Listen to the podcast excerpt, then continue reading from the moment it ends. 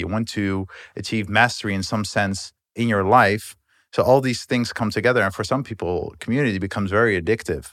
I've certainly been in communities about products and games where the game or product became of second importance because the community in itself just became my main driver to come back to this group of people nerding out about something that I wasn't even using or playing all that much, but I loved the ideas about it.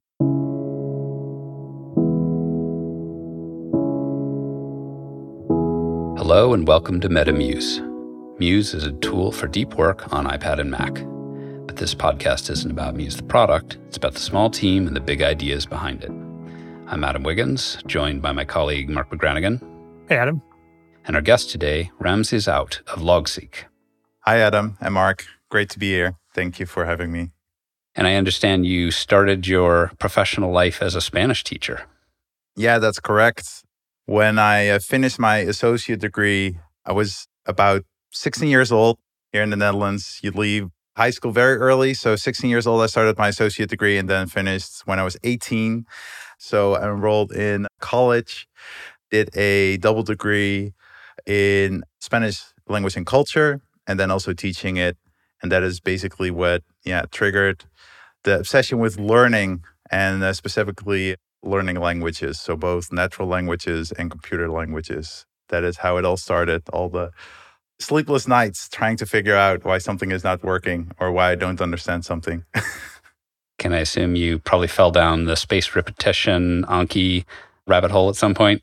I'm still hooked 15 years after discovering it. So I just finished before we started this call, I just finished my 100 plus Italian repetitions, which I'm now doing. So I'm learning Italian through immersion, flashcards, and a lot of TV shows. So yeah.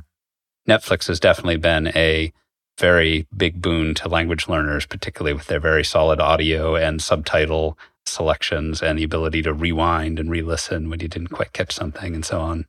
And the tools build on top of that. So they're actually tools that will let you capture subtitles with a screenshot. I think there's even options to capture the audio, like a piece of audio with it. So, yeah, definitely the tools in the last decade have definitely made language learning easier obviously the flashcard tools, but also note taking tools, obviously, as you dive deeper into a language, really make it a study project. That is basically, I started with the flashcards and then I moved more and more towards the personal knowledge management, nerding out over the more intricate parts of the languages that I was learning. I guess I can see the path there this is the part where I'd normally ask, what was the path that brought you to Logseq? But I think that almost answered the question a little bit, especially when you talk about the, is it the ThinkStack Club as your kind of online learning platform that maybe bridged the gap between those two endpoints? Yeah. So in like very quickly run through my curriculum. So basically, after graduating as a Spanish teacher and teaching for several thousands of hours, because internships start very early in the Netherlands, mm. I couldn't find a job as a teacher. So I ended up actually as a telemarketer for two years on the phone with IT managers, mostly decision makers or stakeholders in IT departments, trying to get appointments like physical appointments for colleagues of mine and I would just cold call people each and every day. That's where my hunger for learning came in very handy because I had to learn a lot about the IT space. So, what companies operate, what technologies are there. So, not just from a software perspective, like I knew obviously operating systems, but also servers, networks, complex systems. So, I had to learn a lot. So, note taking became more of a focus for me as I was on the phone, taking lots of notes finding basically little rabbit holes to go down to as someone would mention something like a technology on the phone. I would just say, oh, yeah, oh, yeah, sure, sure. And, and then meanwhile, I would write down some terms and then spend half an hour researching that, taking some notes. Like we had an internal wiki as well, because there were more guys like me who didn't know anything too much about the IT like certain parts of the IT ecosystem, like the corporate IT ecosystem, and we're eager to learn. So we're just a bunch of guys eager to learn and practicing our skills. And that ended up laying the groundwork for me becoming more and more technical, advancing through the corporate IT ladder, basically joining Oracle, becoming a customer success manager. And that helped me listen more and more to customers, figure out what are the issues they run into. So, obviously, interviewing skills, note taking, again, very important, came into play. And that's how, in the end, I uh, ended up with Logseq as I was doing more and more online with community just because it's a passion of mine. I like it. And I got into community when I started with language learning. And I just cap at it, learning through community as I progressed in my career. I, again, found my way back to community and then see, okay, what have I learned in all these years? What have I see not work? Like communities that I've been a part of that went like south that became very toxic. And what are the communities that still thrive now that I look back 15 years later? There are some language learning communities that have become super toxic. Nobody is there anymore. And other communities thrive. And there's some clear markers, I would say, that show okay, this will more or less predict if a community will thrive in the future or if it continues on this path, if it's going to basically die out at some point. Yeah, I think language learning is uniquely suited, or perhaps I should say, tends to be something that really benefits from community. I think a lot of things do, many different interesting skills and career things and so on. But maybe language learning can be just so continuously frustrating. And you just need this. Of course, you need the internal motivation, but there's something about others going through it the same time as you. I continue to think that the community aspect, almost the like group therapy aspect of Y Combinator is actually one of the things that makes it successful in the Silicon Valley entrepreneurship world. It's just being around some other people who are going through the same thing as you, experiencing the same struggles. And then when the going gets tough, as it always does, you can kind of find strength in the others who are going through it with you. So, yeah, I can see where language learning would be just ideal for that in some sense. Yeah, it's both for learners. So there's a lot of knowledge in the language learning community. Obviously, there's also drama, like in any other nerdy niche. There are people very contentious about flashcards versus no flashcards or grammar focused study over just watching TV shows. There's always some reason to have discussions, but it's not just useful for learners, but I've also found it useful as a teacher. And I think that's how I got into community in the first place is as a teacher, most language teachers that I know, and also myself included, we don't really do rigorous academic research into what works and doesn't work in class. We work off a lot of anecdotal evidence. So, trying stuff out in the classroom, sharing that with colleagues within the school. But then there's also, especially here in the Netherlands, there are many programs to connect through universities, connect teachers and have teachers share experiences and then also connecting them online. So there's a lot of useful work happening there. That's also how you see innovation happening in language learning products. So Duolingo is a very simple example of making something like spaced repetition mainstream. Yeah. Even though before people would never mess with Anki, it can offer a way for teachers to say to their students, hey, use these different tools to get more input. And then as learners become more fanatical, hopefully they will discover Anki, other methods that are more suited to their style of learning and how they like to get fluent in a language. And why don't you tell our listeners what is Logseq? Yeah, so Logseq is a tool that helps you organize knowledge and make that knowledge your own. So, what does that mean? Let's unpack it a little bit. So, when you open Logseq for the first time, it looks like just another outliner tool. So, just a tool that you write in bullet points and you can indent or outdent blocks. And the classic outliners here would be Emacs, org mode, or workflowy, maybe. Yeah. So, the less technical ones would be Dynalist, workflowy. On the more technical spectrum, you would have Emacs, for example. Another well known example, I think, for many listeners would be Roam Research. And then, in the spirit of Roam Research, Logseq is an open source outliner, but it's built like Roam and some other tools like Obsidian. It's built on top of a database. So, even though you work with just plain text. It's all stored in a database as well. So all your data is also stored in a database. So there's a lot of data about the data, a lot of metadata about the individual blocks, like the outlines. And that including the data that you add yourselves, the, yourself, for example, through links or tags or some other simple database structure that you create, which we call properties. So if you use properties, you can basically give information about the data, and that will help you build processes.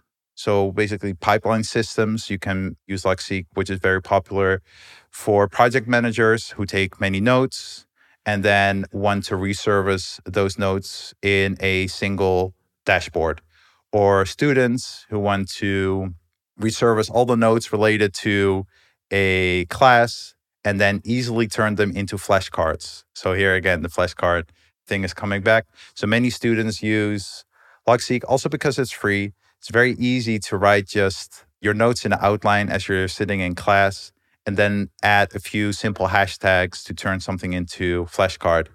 And that is, I think, the true power of Logseq is that obviously it's free, which for many people is a plus. It's open source. So it's very hackable, but also it for many people it breeds some trust that even if we decide to stop with the company or go into a direction that our user base doesn't like, that then they can continue with the app and continue developing it themselves if they want. And then obviously also the ease of use because it's in the end just an outliner. I think that has attracted many people to Logseq to use it at least as a scratch pad for stuff that's on their mind that they don't want to forget and that they want to have an easy way to find back their notes. And it's interesting that you sort of lead with the outliner, the indented bullet points, and then you mentioned links. You know, when I think of Roam, which obviously is a source of inspiration, it makes me think of almost the category I think they sort of invented, which is what I call would usually call a knowledge graph. Now, obviously, there's a history, a much deeper and longer history of linked databases. The web with hyperlinks is sort of the ultimate of that, but also something like a team wiki, like you mentioned, using in your previous career steps, but also obviously something like Notion. How important do you think of linking as being in sort of the Logseq product? I think linking and indentation. So basically, the document as a mind map. So instead of having a text document or just a paper where you have a linear piece of text, you have more like in a mind map structure in computer talk, call it a tree like structure you know, in programming a language. So that I think is the root also of the web. So those are two things that are root of the web. So if you look at a normal web page, HTML page, the document that you look at, the code is structured in a tree-like structure. So it's basically an outline. Every web document is basically an outline. So that is one principle that many people are not aware of, but that I think once you grok that idea, then you can become much more flexible with your knowledge. You don't have to flesh out an argument linearly. You can just choose to offload your thinking and then branch out. So, just like as you would design a web document, you would first maybe start with some headings, then you start to fill in those headings. In the same way, in an outliner, you would start with the top level blocks. And then as you become more and more nuanced, you add more and more blocks underneath. And then linking helps to link to any data that is not part of that same block of information. So that same tree like branch, you can then link to other branches basically. So that will allow you to hop from branch to branch. So that's why I lead with the idea of an outline structure because understanding a graph database, like graph databases were around before Roam existed, like far before. So it's not a new concept, but many people are not familiar with it. Whereas if you say this note taking tool is like a mind map, you just create a collection of mind maps. An outline is nothing more than a mind map. For many people, it's much easier to understand, even though I still use terms like tree like structure and traversing the tree, for example, or branches. I still think you should learn that as a user if you're serious about knowledge work. then you should definitely become more familiar with the language. But the first principles of it being a branch, your notes being just a bunch of branches, I think that's the most important thing. And then obviously there's nowadays also the meme, oh, I will just use Apple Notes. Why do I need a complex note taking tool? I think if you think that way, probably Apple Notes is good for you, but if you want to think very thoroughly over time, if you want to refine your thinking, you need to have some tool to support that.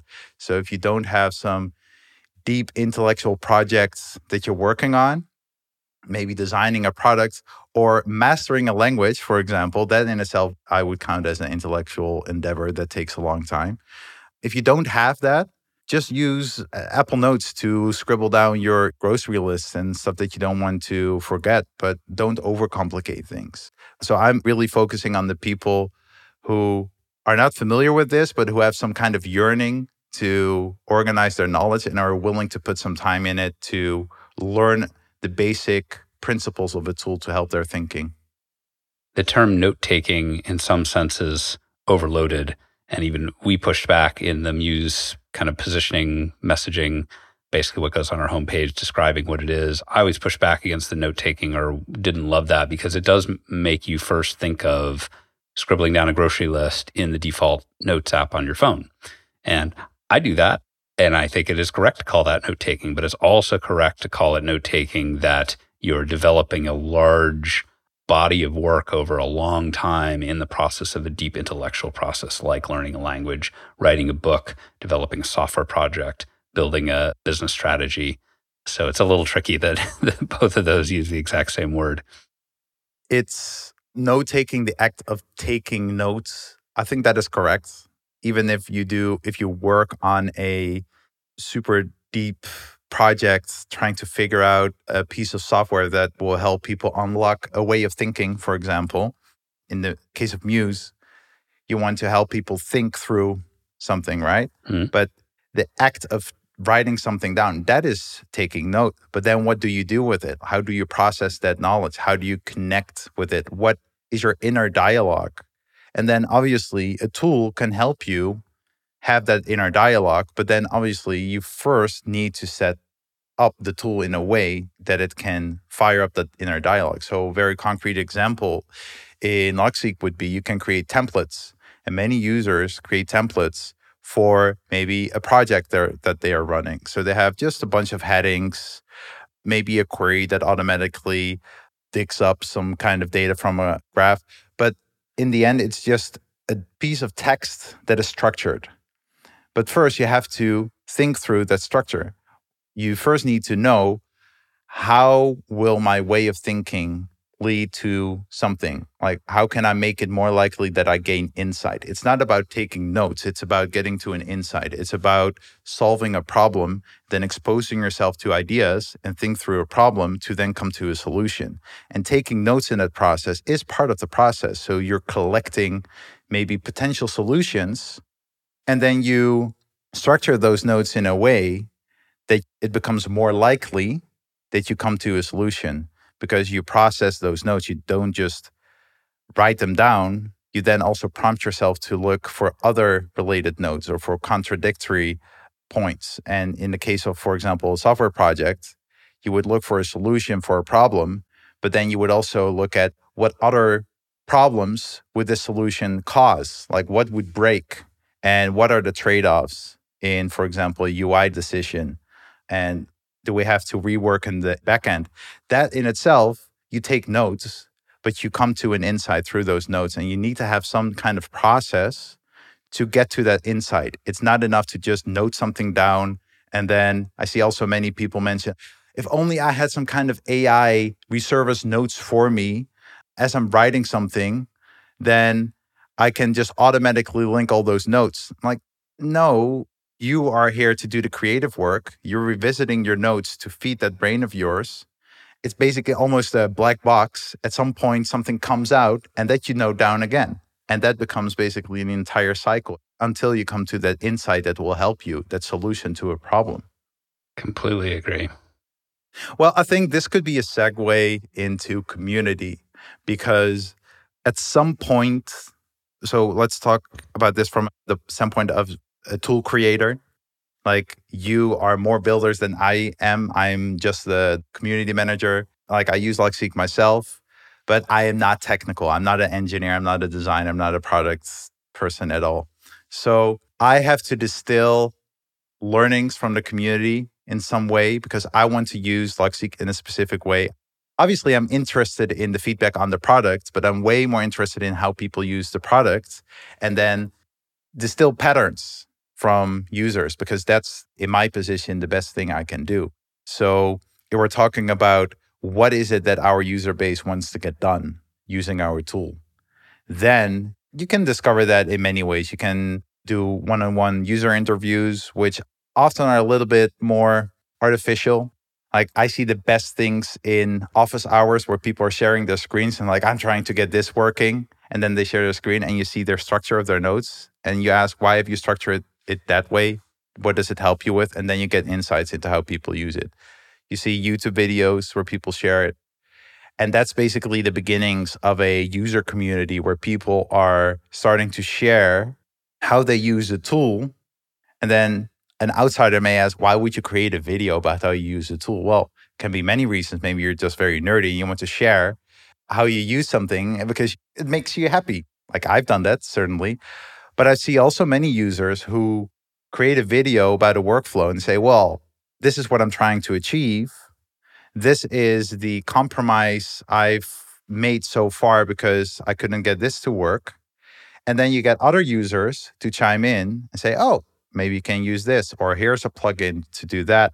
Or in our case, here's a proposal for a feature request. And the more votes something gets, the more buzz there is about a feature request, the more we learn about what workflows people are using. So it's very valuable. We as developers learn about our user base, how they use the product, and how we can improve it.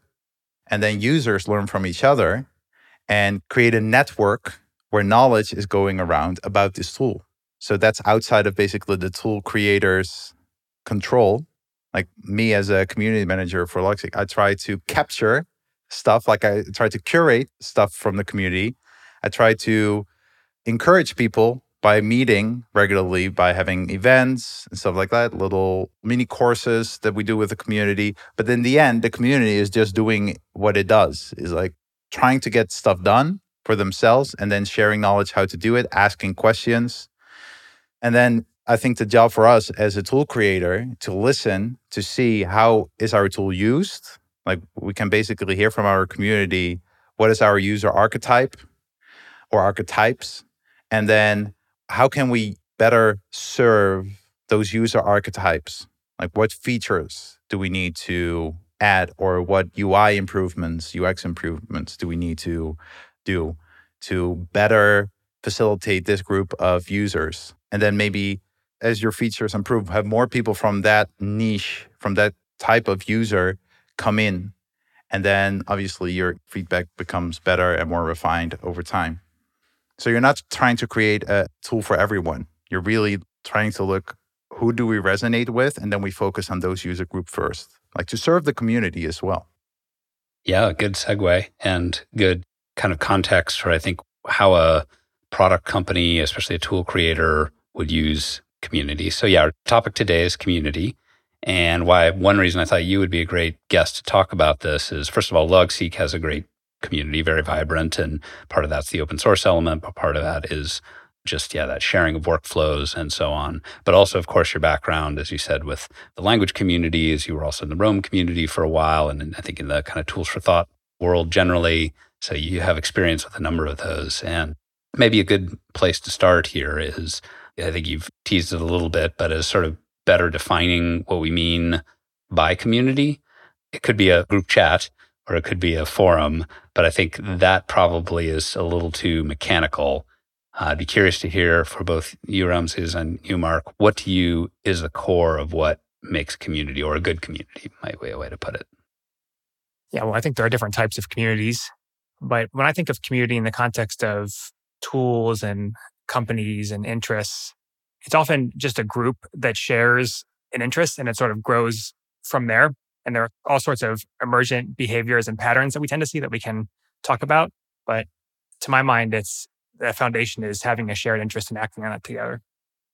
Yeah. So shared interest to start that as a starting point, I fully agree.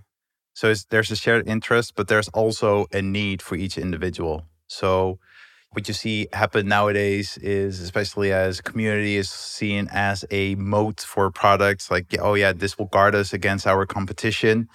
I'm a little bit skeptical of that because especially if you talk about the tools for thought space the hardcore first adopter group they will go from tool to tool and like rip it apart and say what they like and don't like. So those are a very vocal minority and then often as a product matures and a community matures, you have a few people that derive a lot of value from a tool and they have a reason to show up in that community.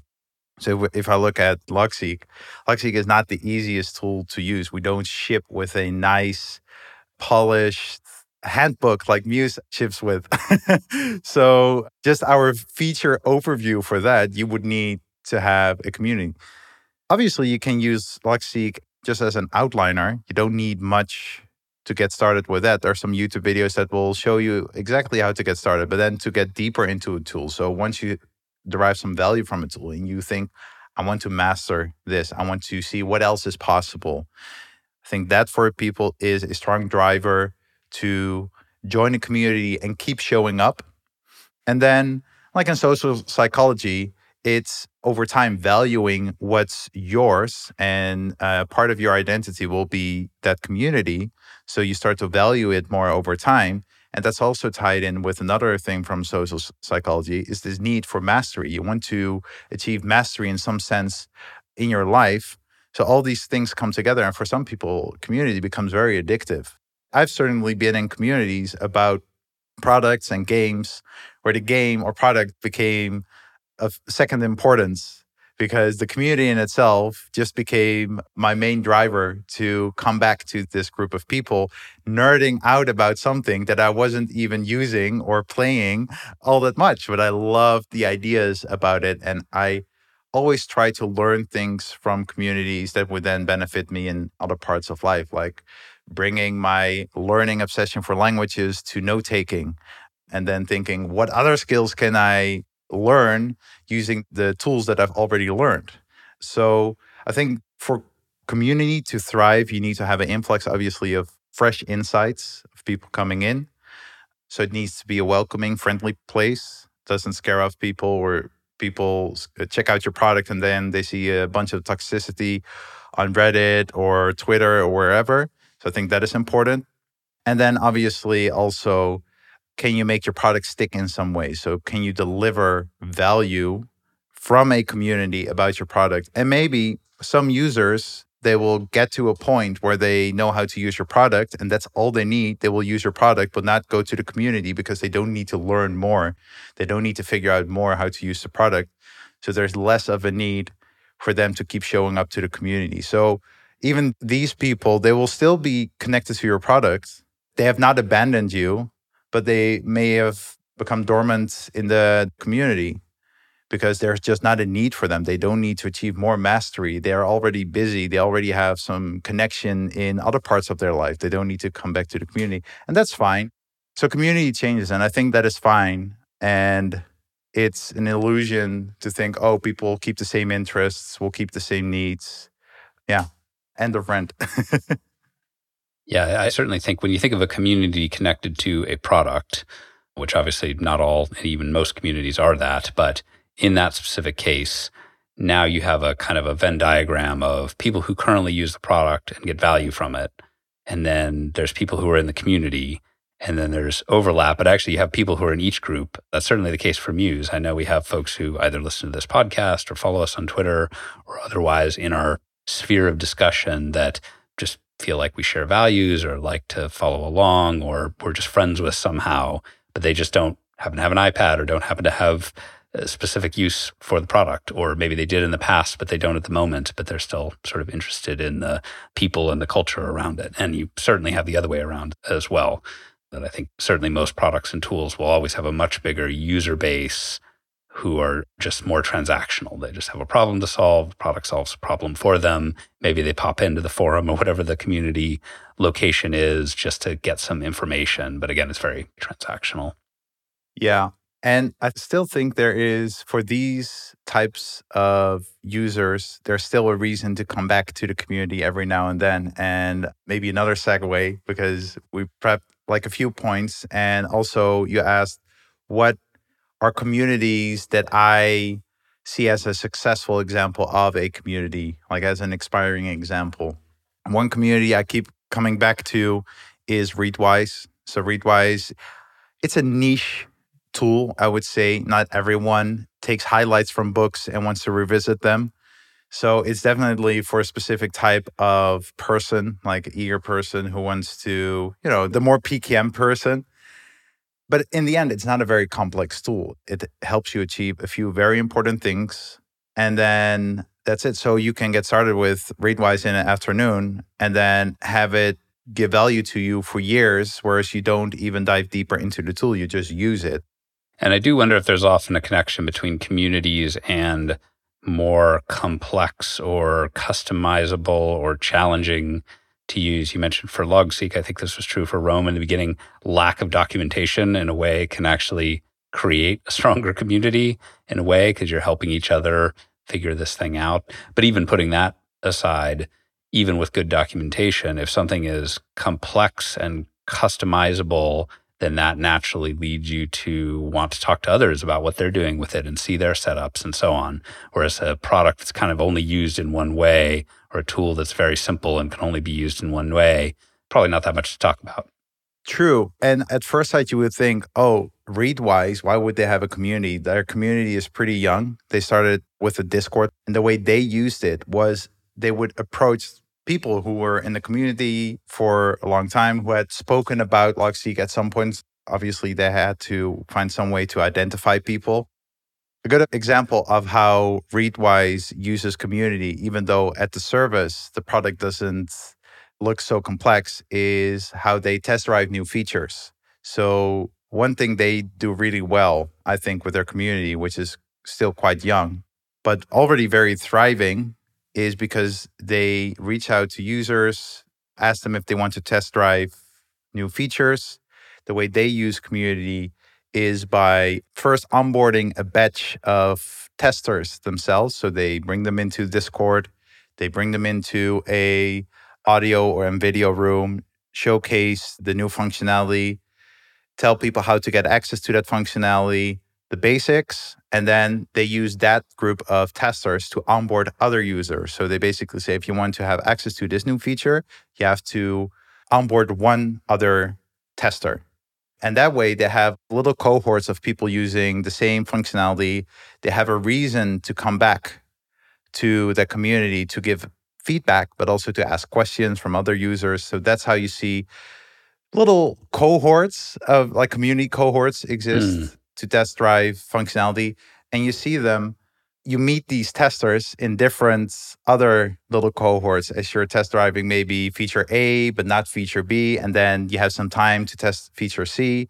So you come in again, you see people you already know. You're like, hey, weren't you working on a dissertation? Yeah, yeah, I finished. And uh, now I use Readwise for this. Like my use has changed. And it's like, oh, interesting. I've just started learning X, Y, or Z interesting to hear how you use Readwise. So that's how people connect, even though in the beginning they might not show up to ask something or to share something, but there's a reason for them to show up in the community again. That is to test something out. And I think that is a very nice way to reach out to your veterans in your user base. So people who may not come into the community every day because they're just busy using your tool but then because they know your tool so well, because they know already what's possible with it, you ask them to test drive new functionality and that brings them in contact with other people from your community. So there are several ways you can still activate community even when your documentation is awesome,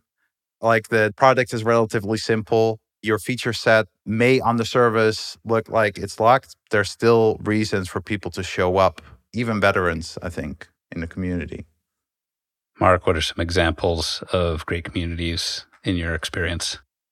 So I keep going back to this more network oriented community. I think as a proprietor of a business or employee of a business, we often initially think of a community as like the space that we bless for people to talk to each other about our thing. And that has an important place. And for some companies, it's a very big deal. But to my mind, a lot of the most interesting communities and a place we can learn a lot are these more network oriented ones. So let me give you two examples. One that's sort of halfway in between would be the communities that form around specific games. And these are huge. You know, there are millions of people, a bunch of people who make their full time living in them. For many people, it's their main hobby and so on. And these have varying degrees of support and guidance from the central commercial entity. But a huge piece of it is just people talking to other people about their interests. At the base of it, that's what a community is, is people talking to other people about stuff they think is cool. And then you can go kind of fully networked. And I would give the example of econ Twitter. So this is the group of people on Twitter who talk about economic topics. And obviously that's not blessed or controlled by anyone. It's just people talking about stuff, but it has these incredible emergent properties where people find all kinds of new interesting ideas and data and theories and find cool new people to follow. And it's kind of its own whole thing. Yeah, for me, communities, at least my favorites that I've been a part of over the years, and many, most of them actually are technical or entrepreneurship oriented. I was part of the Linux world, kind of late 90s, early 2000s. Ruby on Rails was a big one I was part of later on. Silicon Valley, you could argue, is a type of community. It's also an industry yep. and a field which has its own qualities. But also on a smaller scale, things like, you know, when I adopted a dog, going into the kind of subreddits for raising a puppy, and you have people who are, again, going through that same struggle as you. You're trying to learn from each other and trying to get empathy for your challenges, but also find solutions. So each of those in their own way have contributed to my life, both for, again, solving problems I have, personal growth, that sort of thing. But also, then, yeah, you make connections with people that can turn into lifelong friendships or just be very rewarding in and of themselves, almost kind of separate or removed from that core shared interest. I think the puppy Reddit is actually a really good example of how, to my mind, the two fundamental driving forces of community on which all of their stuff is based is searching and sharing. So searching is I have a problem, which is a new puppy. I need help.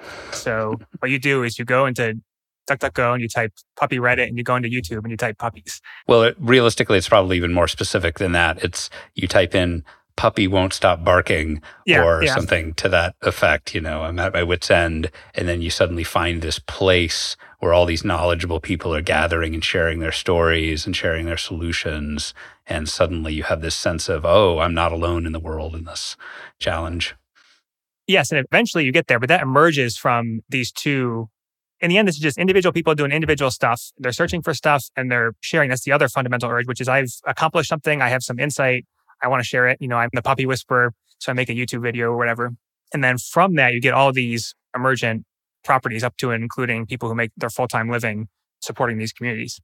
Yeah, the pet example also shows how you have people who contribute to the community who are call them like gurus or they're just professionals. So for example, professional dog trainers, there are some fantastic YouTube channels where people do this stuff for a living. I think for them it's probably a, you know, a lead source for their business or they're selling a book or something like that, but they're very genuinely making these videos showing them teaching about a specific thing you might train a dog or a specific thing you might need to deal with, showing it with a real dog, talking about it, kind of, you know, in this live way. And in doing so, providing you some value. And then, of course, you can follow them and maybe that leads to their business. So they're a very knowledgeable person sharing because that benefits what they're doing in their career.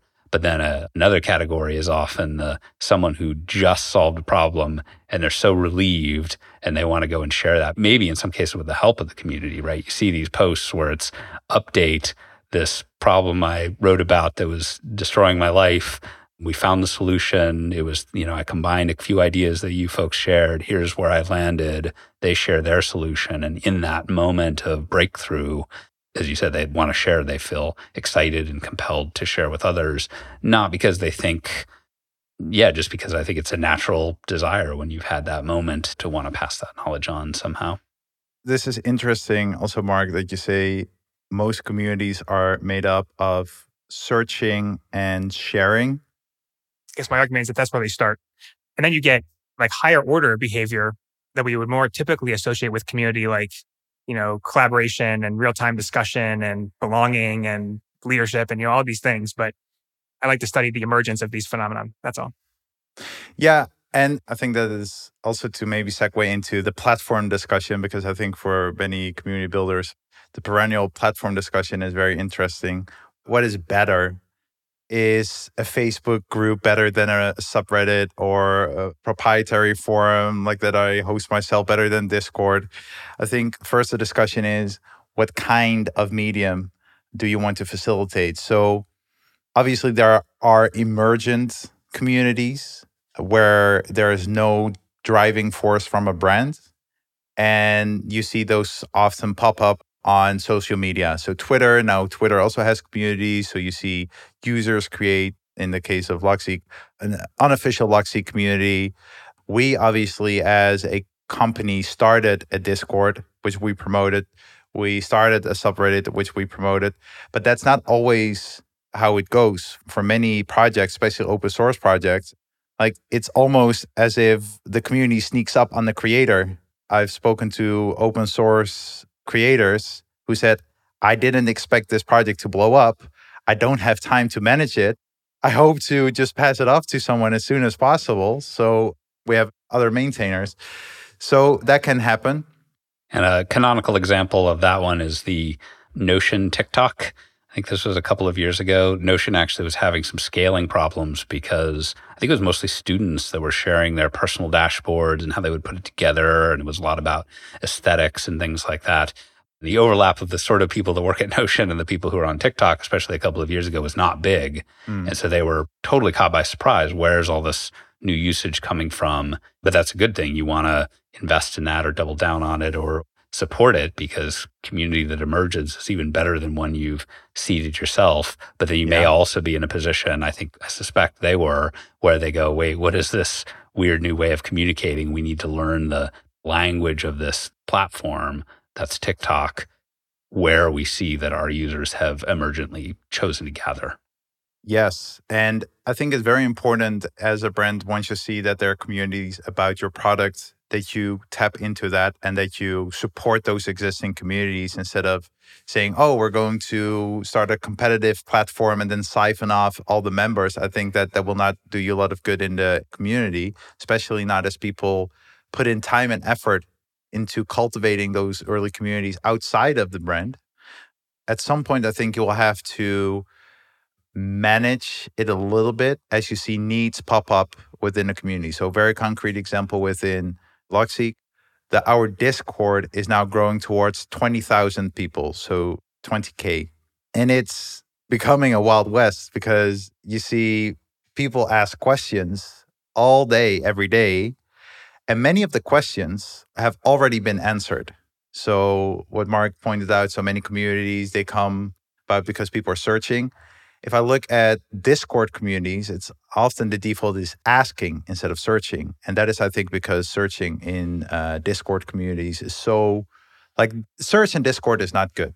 It's flawed in many ways. And then also how it organizes discussions, unless people say, oh, I'm going to open a thread now, it will be like scattered around, other discussions will be going through. So as long as a community is small, I think chat and basically the scattered nature of a community are fine because people like little packets of people they are finding each other and they're small enough that there can be real time communication and people can benefit real time from each other. But as the repository of knowledge grows you want to have some way to capture that knowledge so that people don't have to ask the same question over and over again. So that is a conundrum that we are in now where we have a wealth of knowledge in discord it's almost impossible to search. And to avoid more knowledge from leaking basically through, we are trying to direct more and more people to our forum. And it's a little bit of a confusing name, but Discourse is a very good forum software. So not Discord with a D, but Discourse is really good forum software that has many of the principles that also the modern note-taking apps have built in, like bidirectional linking, they have built in and mentions and stuff like that. So I can link to a post and the creator of that post will get a notification that someone has linked to their post. And at the bottom of that post will appear all the other posts that have linked to that one post. So you have a sense of bidirectional linking. It has wiki functionality. So what we are now trying to do is encourage more people to write on the forum and then that our moderators curate as much as possible moving finished and answered posts to a section of the forum where they're easier to find, helping people search the forum. So that's where the knowledge in a community becomes like you're creating a canon of all the knowledge in your community by providing a platform where it becomes easier to sort through that knowledge. So in the beginning, I think you want to make it very easy for people to ask and to share.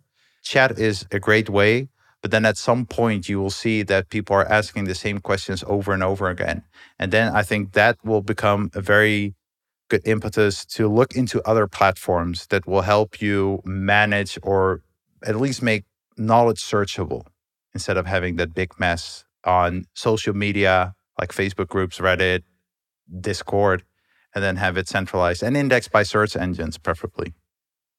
Another company that went through a similar transition just recently is Craft, and they also had a Discord or a Slack, maybe I think it was, got quite busy. And they recently set up on Circle, which is another kind of yeah forum style product and yeah, same thing where they can curate it much more. And you come in and you have a help section, but also an inspiration section. Here's some workflows. Here's where you post feature requests. There's a lot of curation beyond just the very most basic, like let me pin a thing to the top. Than that, it's just a you know a flowing feed of you know real time information that is sort of very hard to sort through if you're new to it. Yeah, and that knowledge i think also when it comes to platform because you mentioned circle i'm not too much into the loop of circle in recent months but i know for example discourse it does really well in combination with google so the posts are really well indexed so when people search online it's very likely they will end up on a forum post on the official Logseq forum. So i think that is also an important consideration so Google or DuckDuckGo or any other search engine, obviously. But I think for taking your user base into consideration, like what are the tools that people use to find knowledge? Are they inclined to look in your app? So, not go on any search engine, but just look in your app for guidance on how to use the tool. If they do, then you can, for example, say, you want to connect with our community here's a link to our form and then you send them to circle. So in that case even though if the platform is not indexed by search engines if the majority of your users access your knowledge anyway outside of search engines just by going to it directly that may be a good choice. In the case of LogSeq, we have a very big sub community of programmers coders. What do programmers do? They use search engines they're not going to, oh, I go into this menu in the app and then click on help and then scroll down and oh, here's a link to a community. They don't do that. They just search like problem, help, LogSeq, and then they find a forum post and that could be their entry into the community. So I think it really depends on what kind of user do you have and what are their behaviors? So again coming to the user archetypes what are the behaviors of your users outside of your product? Like how do they interact with technology in general? Are they independent curious people? Maybe in that case you want to create a different type of documentation or community or knowledge repository than you would for maybe a less tech minded person who likes to scroll through windows and visual menus instead of searching for something, for example, using text. It's interesting to me that video hasn't come up yet because I feel like increasingly the default behavior for people looking for stuff is to type it into YouTube because a lot of the search engine results that we get now is just algorithmically generated trash. But on YouTube, for whatever reason, the results still are pretty good. I think that has to do with it's kind of harder to fake a video. And there's a certain proof of work that comes with highly produced video. And obviously, video is very high bandwidth. So I'm just kind of curious how that resonates with your experience with the LogSeq community. Is video and YouTube, is that a big part of it, or people are just all text all the time?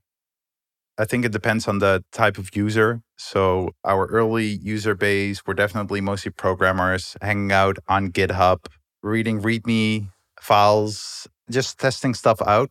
I think now that we're slowly attracting still adventurous users, but maybe not the coder types, I think that has spurred the creation of videos. So obviously, we ourselves are producing videos by recording our sessions. They're long sessions. So again, it attracts a specific type of user who is willing to sit through a one hour demo of Logseq queries. Some users just want to have a two minute video, but that's generally not our user base. And then obviously you see more and more users just create videos themselves. I think, as Adam pointed out, it's also experts who have maybe some business adjacent to Logseq. So maybe they don't sell Logseq courses, but they help professionals or teams, small teams, manage knowledge. That is definitely something I did when I was freelancing. So before joining Logseq, I was helping small teams. And I think that is an excellent marketing material for those individuals to provide value to individuals, get to know a tool. And then what we do as a company is to really give those creators a platform. So we have a weekly newsletter, which is a curated newsletter, contains plugins and themes created by our users, but also videos and other walkthroughs. And there I definitely see 90% of user generated content are videos. And I think also because it's the nature of the tool, it's a text based tool, obviously, but the way you use it is very much obviously tied to an interface. You're not just working with text, you're working with text in a specific interface in an outline format. So it's much easier to just show how you do something than to create screenshots of different steps that you take it's much easier to just show it in a video. So I think that is really something that has boosted the energy in the community where people are just sharing off the cuff videos. Like many people just they don't put too much thought into it. They just show, oh, this is how I annotate PDFs and then turn them into flashcards, for example. And then other people respond to that. It's like, oh, interesting. I have now created a plugin that supports this workflow of yours better.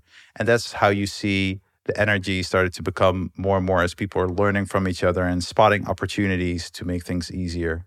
And but video is definitely one of the most driving factors in that. Yeah, Mark, I think the point you made about the proof of work, where it is more effort to make a video, even a pretty off the cuff one, like you just mentioned there, Ramses, which is, you know, a quick screen recording or something like that. Still, the bar there is much, much higher than typing some text into a real time chat or even a forum. And so for me, I guess you could say there are YouTube communities, but I feel like there's more like YouTube channels. And I like to subscribe to certain channels and maybe I read the comments sometimes, but not usually. I'm not sure if it gives me the sense of that's where I go to meet other people with similar interests the same way that I would for something like a Reddit or a discourse or a Discord. Well, I think one interesting development is maybe not people posting stuff to YouTube, but answering forum posts or chat posts using a Loom video. That's mm. what I see hmm. a lot. Obviously, those are not easy to find as a YouTube video because they're not indexed. And I think as a community manager, I see it as my job to reservice that knowledge. So I see maybe a Loom video mentioned or posted in the Discord. I will save that video and then mention it in a newsletter. So that's how I resurface it. Mm. Because the newsletter is also posted to our blog, then that video suddenly becomes indexed by search engines. The way I see it, it often starts by answering chat.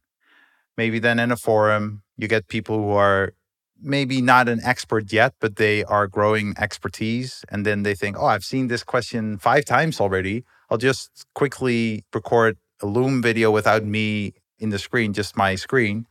And then I talk to the screen basically for five minutes, show my workflow, very unpolished because, you know, Loom doesn't have any editing features in the free version.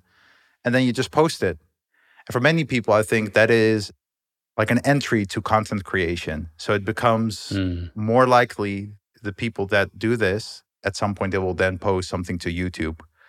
But in the intermediate, in the meanwhile, you can already help and facilitate people because maybe the community is not even aware of something called Loom. And you just have a one pager where you say, hey, want to answer a question instead of typing it out. Here's a cool tool. These are three steps to use it. And then just paste the link to the chat, to the forum, and it will show the video itself. Like a very quick walkthrough to help your community share knowledge by helping them understand how they can share knowledge because maybe they want to share, but they have no idea how they can share. And then nobody has to become a YouTuber. They can already create videos very easily. Yeah, screen recordings are great because maybe you want to tidy up your desktop a little bit or something, or tuck away some information you don't necessarily want to share publicly. But by comparison to filming yourself and or your room, which creates a much higher sense of, I don't know, production value or I better comb my hair or better like tidy up my background. anxiety. a screen recording so it feels much more within reach at a casual level or for someone who's not already a creator. Yeah. I've once attempted doing YouTube videos where I would talk into a camera and then I found that so nerve wracking. I just kept editing the video that I thought, how can I still do this without having that anxiety on me? And weirdly enough, for me, I know it's not for everyone, but for me, doing live sessions and then just really framing it, mm. it's a live mm. session, stuff can go wrong. And then do no editing except for maybe cut off the beginning and the end, and then just post that. That somehow took away, that sounds very weird, but took away social anxiety because I thought, I frame it as something that can go wrong, and I'm still putting out the content. And I've noticed also with people who may not be recorded, we facilitate that as well by having office hour sessions where we just come together in Zoom. And then I ask people just share something that doesn't work. And then they share their screen, maybe not even their camera. And them knowing that it's not being recorded will not end up on the web that already takes away some anxiety from people to share their stumbling blocks or what they're stuck with. So they're not even sharing their knowledge. They're taking a first step by stepping up and saying, I have a problem, please help me. And then I noticed that over time, the more someone does that, next time you see them in office hours, they have their camera on. Next time they're in office hours, they're maybe answering stuff in the chat. And I've seen people that were super shy end up in YouTube videos where they're being interviewed by other people. So it's a journey that people go through. Some people are just very outgoing and they're comfortable on camera and they just do this without a problem. But for many people who are on the internet and want to participate on the web, want to become part of a community, at some point, for many communities, it's normal that you show your face or that you at least some people like you dox yourself, quote unquote, and you are putting yourself out there. I remember for me, it was super scary because once I started to record some videos online about language learning, some colleagues found my videos and they were making fun of me. I was like, oh, yeah, I'm putting my face on the internet. And now it's so normal. And I think for many people, the more you do it, the easier it will become to ask stuff. So starting by asking stuff and then just sharing what you know. And some people made their careers out of it. And even if not their careers, I've definitely heard of people who have become active in communities, on forums, on chat, in live sessions.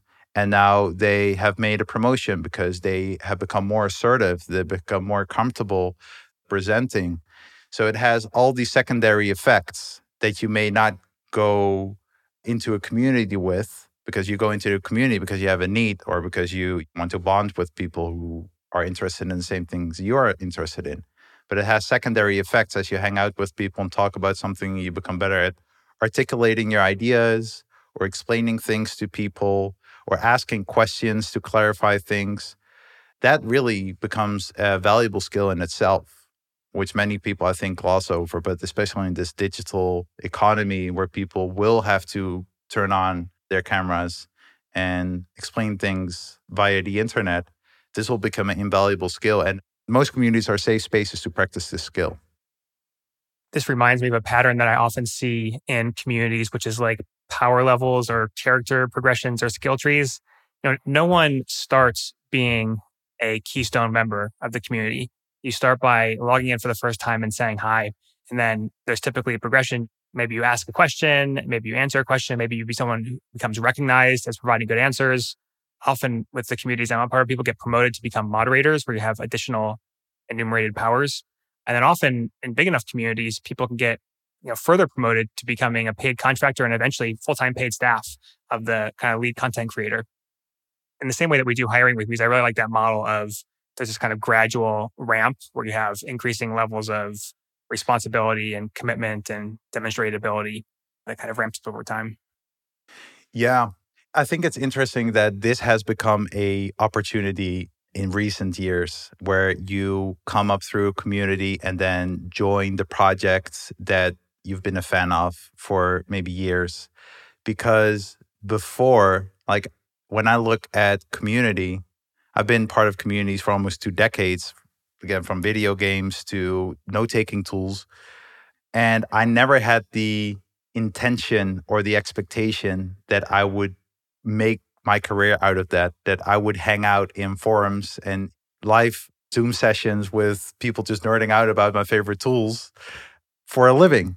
But now in recent years that has become a possibility. For me personally that possibility opened when pandemic started and we went into lockdown in Netherlands and my whole company we basically went remote from one day to the other.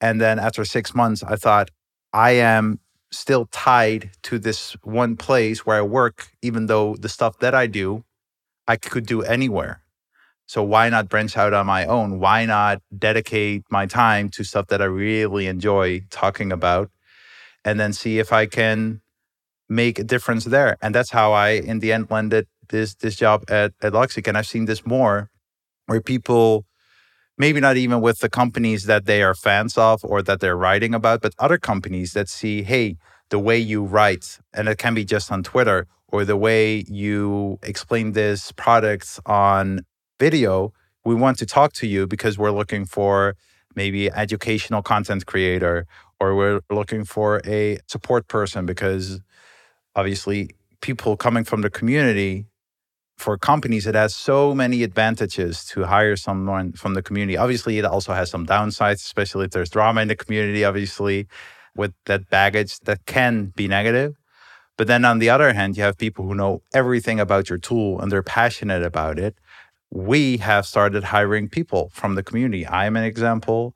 We're now having several contributors who are basically a part-time contractors because we support them every month. We have a commitment to them that we pay them a certain amount from the community fund because we have donations that we pay them to create specific pieces of functionality and maybe they have a gig with us for 6 months and then they move on to another project that they're passionate about. But in the meanwhile, they're really sharing their knowledge. They're interacting with the community. And then after even if after they have finished that project, they are part of the community. So they keep getting that feedback. I think that is very valuable. And it's really changing how people work. And I think more people, especially with technical capabilities, will find their way into professional work through these communities. And maybe not even set out with that idea, because I think, like you said, Adam, you need to show your worth and you cannot just come in and claim your stake you have to prove yourself, you have to help people. And then at some point, you will get noticed. I really believe that this will, for many people, replace their CV. They will get offers from companies who are impressed by the work that they're doing online already.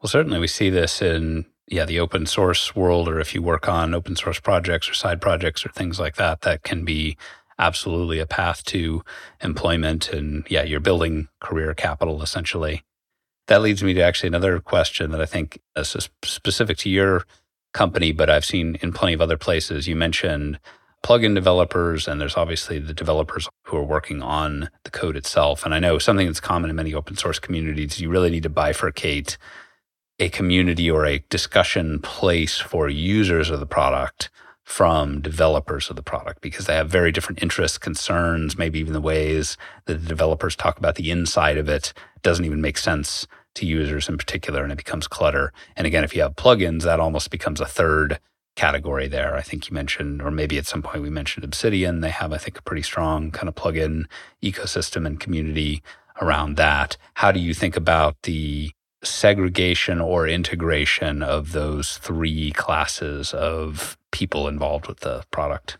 Mm, yeah, that's a good question. This is something I'm struggling with, and that is a constant discussion. And you actually just gave me an insight through that question because now I realize why Tienson, our CEO, is so adamant about keeping our code contributors on GitHub as much as possible and use, you know, the GitHub functionality like comments and the issues and the boards for the code contributors as much as possible and then have the beginning and I would say also power users in another community, so the forum and the Discord. Obviously, we have Discord channels where our developers are, where we interact with plugin developers, where we answer questions. But it's funny because if you look at our channel list, it's all the way down. It's not where generally the average user would go. Like we have all the help channels and all the more mainstream workflows. We have all at the top. All those channels are at the top. And then somewhere at the bottom, you have the development channels. And then when people report bugs and say come with very intricate bug reports, we always send them to GitHub because we say that is basically where our developers hang out. Yeah, I think there's something to say for that. And then also for combining everything because I think the question you should ask yourself is what kind of user do you want to attract? Like maybe you only want to have that hardcore technical user. In that case, maybe you will not even create Discord. You'll just completely do everything on GitHub. That will basically be where your community lives because you can create a wiki there. You can have boards, you can have discussions. So it could work as a community platform, but obviously only very technical people, programmer type people will hang out there. So if that is your focus, I think that would be all right. Then on the other hand, we also have users who, even though they are siloed off from all that code stuff, they still feel to become a power user in Logseq, I need to become a coder because they see, for example, the way to create a table with your notes. You, instead of in Notion, you would point and click and just filter your tables in Logseq, you need to write a query code, and that can be very daunting for people. So, in that case, you want to have people find educational materials, have a channel where they can ask questions. But then, when you look in the channel where the people hang out that have the answers, they tend to be very technical people and say, Oh, don't bother with this query, just write some Datalog query. And then they come with uh, 20 lines of code, and people are like, Okay, I'm going back to Notion. So it's very difficult. So this is something we struggle with. Like a company like Craft, for example, you already mentioned Craft. As far as I know, it's not open source and it's a different type of community where they are more focused on the end user. Whereas we as a community are not just focused on the end user, we have also open sourced our code and we have open sourced our documentation. So we want the more technical people to definitely come in and we also want to have a path for the less technical people to have some kind of progression where they become progressively more technical, hopefully to a point that they can contribute to the product. So either documentation, but there are even people who have made the step to creating plugins and then from plugins becoming uh, core contributors where they actually push code for the core product and anywhere in between. But I think you have to be conscious about it as a brand and then really stick to it. So maybe some people, like a very vocal minority of non-technical users will say we need to have uh, point and click interfaces for these type of functionality but maybe that's not where the majority wants to go so as an open source project obviously the people who code they decide so you can scream a lot as a user on the sidelines but many people at some point realize if I want to support this specific workflow, I will need to build something. And we're unapologetic about that. Some other products will say, no, we don't, we want to shield off all the technical part, all the technical stuff, and just focus on people using the product as we intended it. And we have a different philosophy where we say we want the user base to influence how the product works and where it goes and how it's shaped. Well, before we go, I thought it'd be nice to tease a little something that's coming. We're now working on a Muse community. And of course, we want to be thoughtful about how we create that, make sure it's something that's in tune with our values and our approach. But one of the reasons we are speaking Ramses is that you gave us a few tips on how we might think about the best way to get started with that. So I'd be curious if you could summarize for the listeners some of what you told us and maybe just general advice for creators that want to kickstart their community. Yes, I think the most important thing to keep in mind uh, when starting a community is that the community is for the community members. So it's very easy to step in the trap of thinking this is our community, it's our brand community. It's not your community, it's the members community. And then they will come in with questions and they will share their knowledge. So I think it's very important as a community facilitator. So you as a brand, you facilitate that community to highlight useful things from the community. So useful answers or tips and tricks, workflows. I think that will be very useful. Also looking at how you've already structured your knowledge, the knowledge about your tool, where you showcase workflows. I think that could be very useful where you showcase some things from the community. And then actively involve your community with testing new features. So maybe you can consider the people that showcase the most proficiency with your tool, like based on the answers they've given to people, that you invite them maybe in a beta tester group. Obviously, you need to be careful with this because it can create some jealousy. I've definitely seen that in communities where people say, Oh, how do I get access to this beta program? So you need to be careful with that. But I think it's a very good way to involve your community, to have a reason for your community members to keep showing up, to keep coming back. Because especially for the veteran members, at some point will be less appealing to come back because they will answer the same questions over and over again. Use that and then as you grow, keep curating those useful nuggets of information. Find some way of making them easy to find, either in your knowledge base, documentation, and then really provide a platform to community contributors. So in your case, it will be mostly knowledge that is shared on how to use your tool. And just keep that positivity going, where people just share how they use the tool. Be very mindful of criticism so that in itself can be a very powerful marketing tool, how you react to criticism. When people maybe are blessing you in your community, it might be very attractive to silence them or going against them.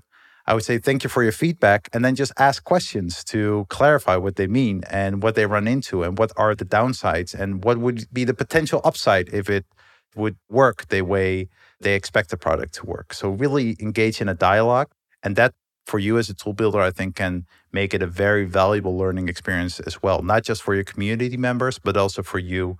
Secondary effect will be that the conversation between members will give you insights on how to improve your product.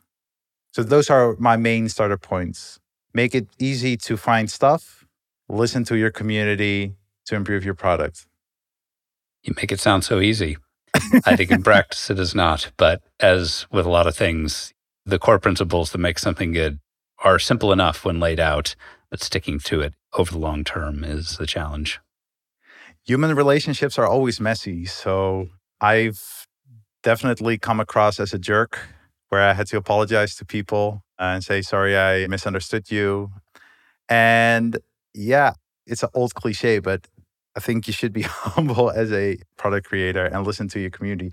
If you value your community. Obviously, you can also think my vision is the only thing that counts, and I don't want to listen to my users even on how to build my product. That's a choice you can make. But then obviously, the question arises why do you have a community? It's like, why would you want people to figure out how to use your product if you're going to dictate anyway how they should use it? Then just create kick ass onboarding materials and ignore the whole community aspect and let people just congregate on their own on social media without you meddling there. But if you value your community, you have to listen to them, you have to engage with them. And then I think it can be a very valuable relationship between your user base and also the team. Excellent advice. Well, let's wrap it there. Thanks everyone for listening. If you have feedback, write us on Twitter at MuseAppHQ or via email hello at museapp.com.